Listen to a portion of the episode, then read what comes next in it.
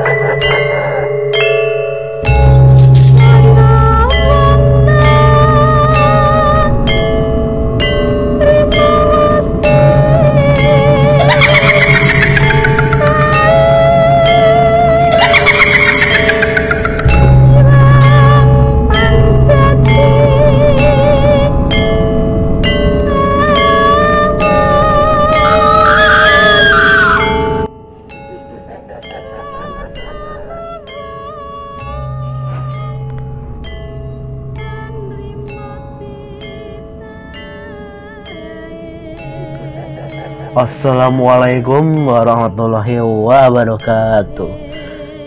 Halo sobat-sobat misteri hari ini Berjumpa lagi sama gua Dias Yang bakal nemenin sobat-sobat pendengar misteri hari ini Pada kali ini gua bakal ngelanjutin cerita dari kisah empat sekawan yang kualat pada saat mendaki Gunung Golosari di mana kisah tersebut yaitu kualat Gunung Pulosari yang ditulis oleh Mbah Ngesot di page-nya pada situs kumparan.com nah bagi sobat-sobat misteri hari ini yang belum dengerin episode sebelumnya mengenai kualat Gunung Pulosari sok didengerin dulu biar tahu alur ceritanya gimana.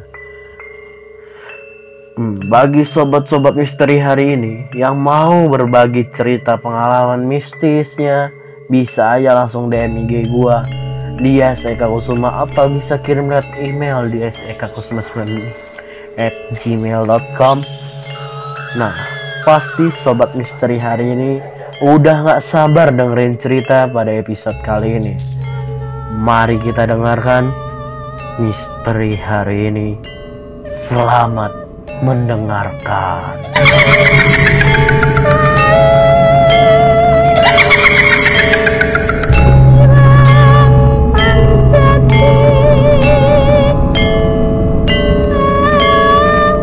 Rick, Ricky, kenapa kita balik lagi ke gubuk ini?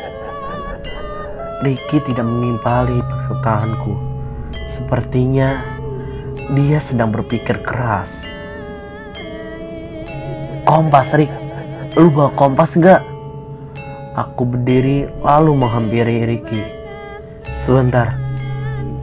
Ricky memintaku untuk memegangi senternya. Dia pun membuka tas ranselnya untuk mencari kompas.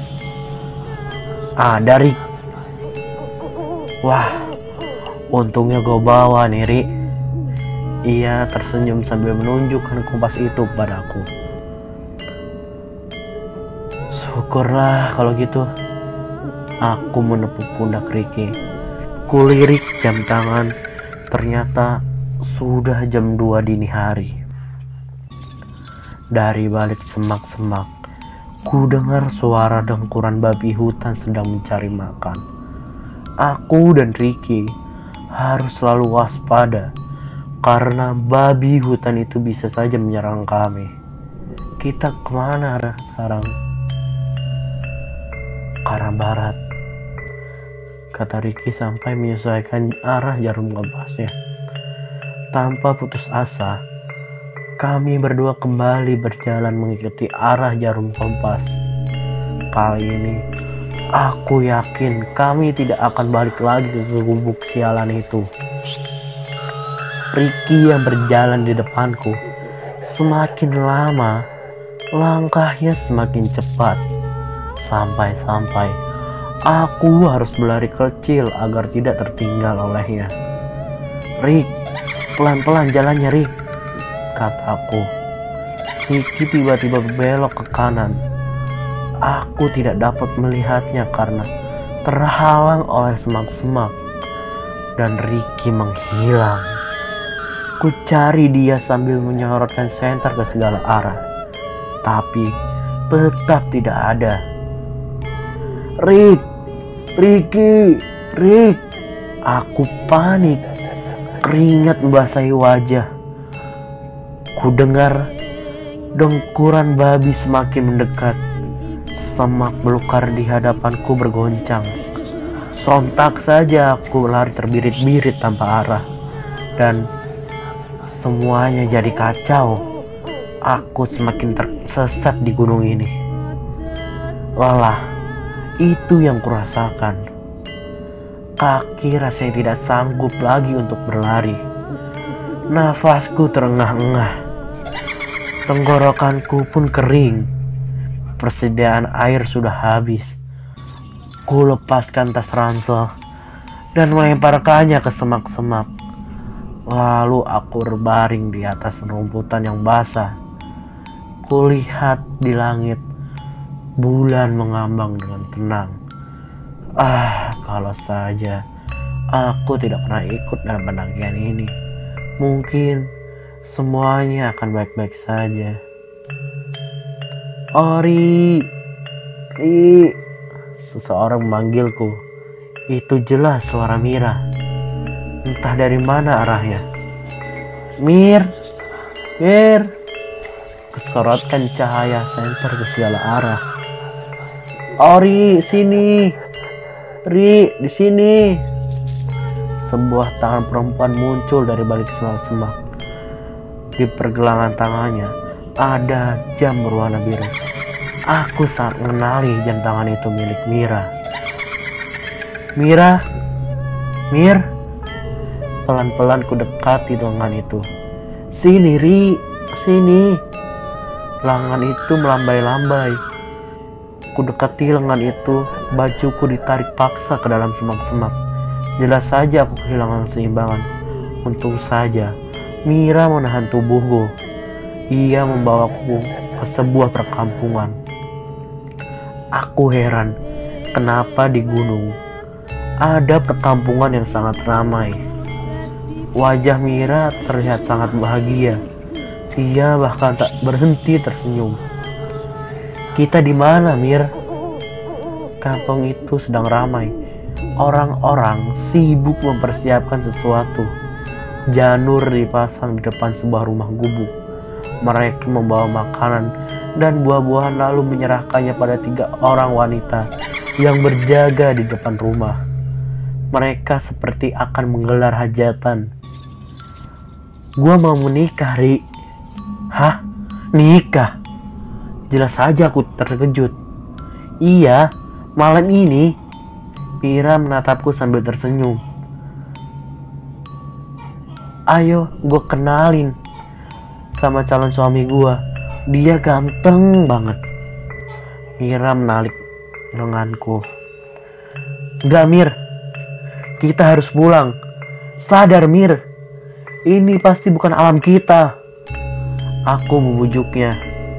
Tapi Mira sepertinya tidak peduli pada ucapanku.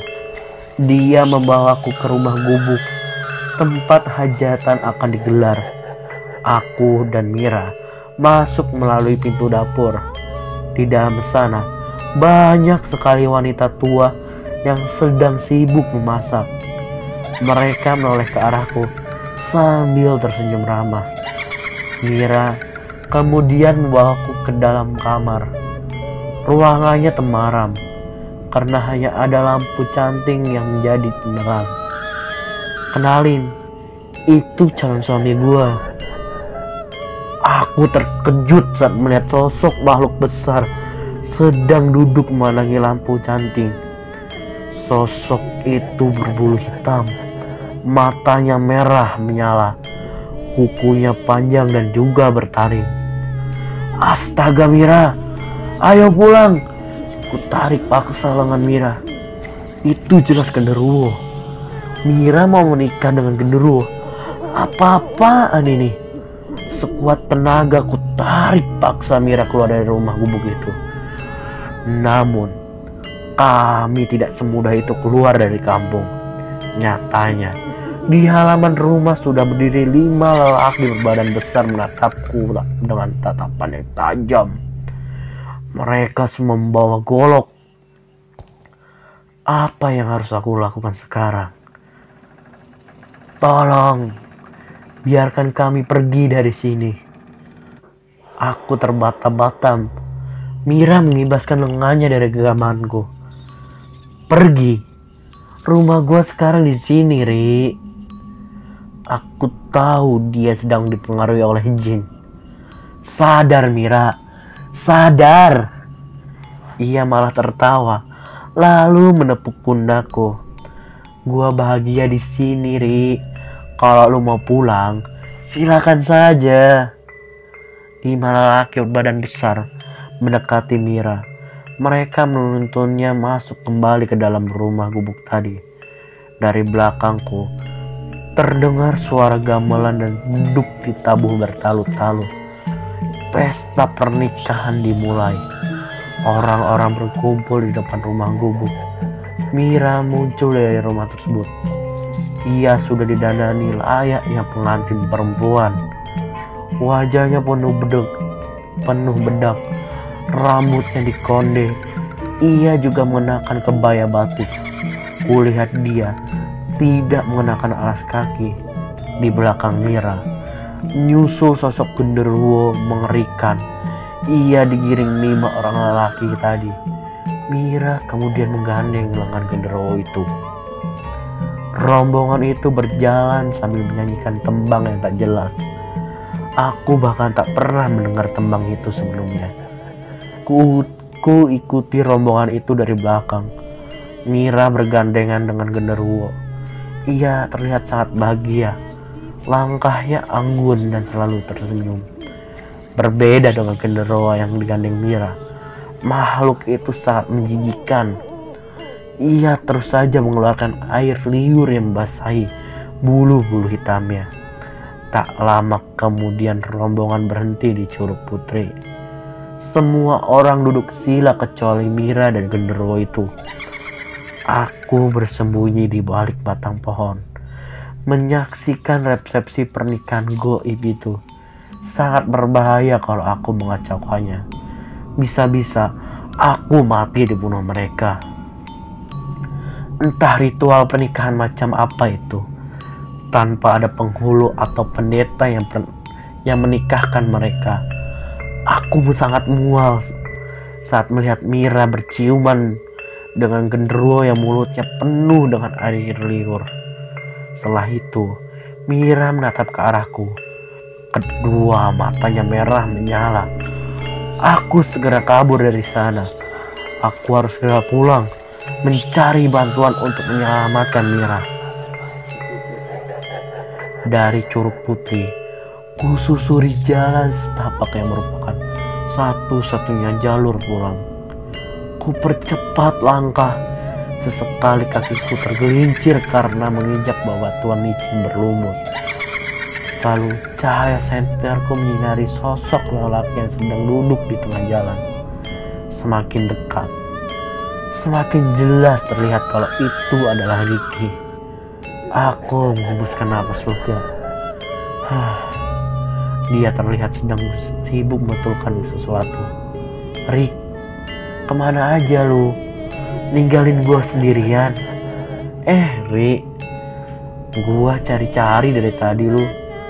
Ricky menoleh ke arahku. Gawat, Rick.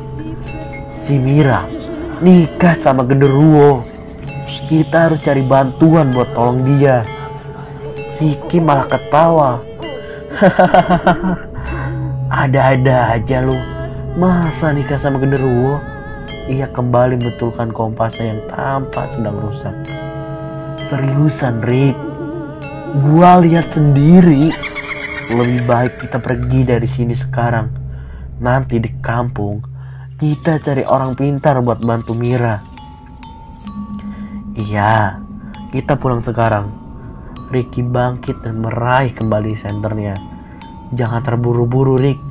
Nanti kita terpisah lagi, kataku. Kali ini aku yang paling depan, sementara Ricky di belakangku. Semakin lama aku merasa ada yang aneh dengan Ricky.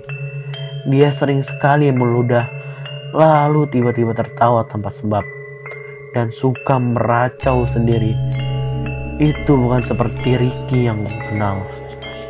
Rick, lu jangan paling depan aja deh, pintaku. Sengaja aku menyuruhnya jalan paling depan agar bisa memperhatikan lebih jelas lagi tingkah anehnya. Oke, siap Ri, katanya sambil ketawa. Dari belakang, perhatikan Ricky.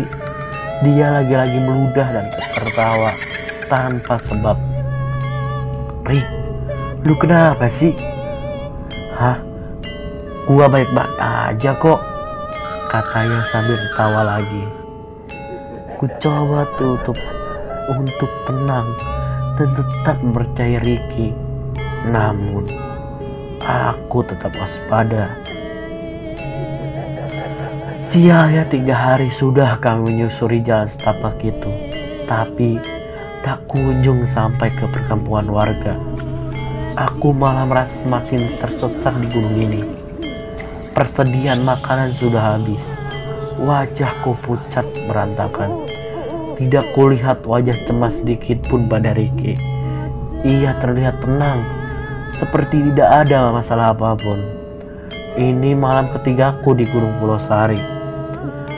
Ricky yang selama ini aku anggap pemimpin regu, yang perkataannya selalu kuturuti. Sekarang aku mulai ragu padanya. Dia bukan Ricky yang kukenal. Tingkahnya sangat aneh. Ia selalu bilang kalau perkampungan warga sudah dekat. Nyatanya, kami tidak pernah sampai ke sana. Aku masih di tengah hutan, gelap, dan penuh suara dengkuran babi.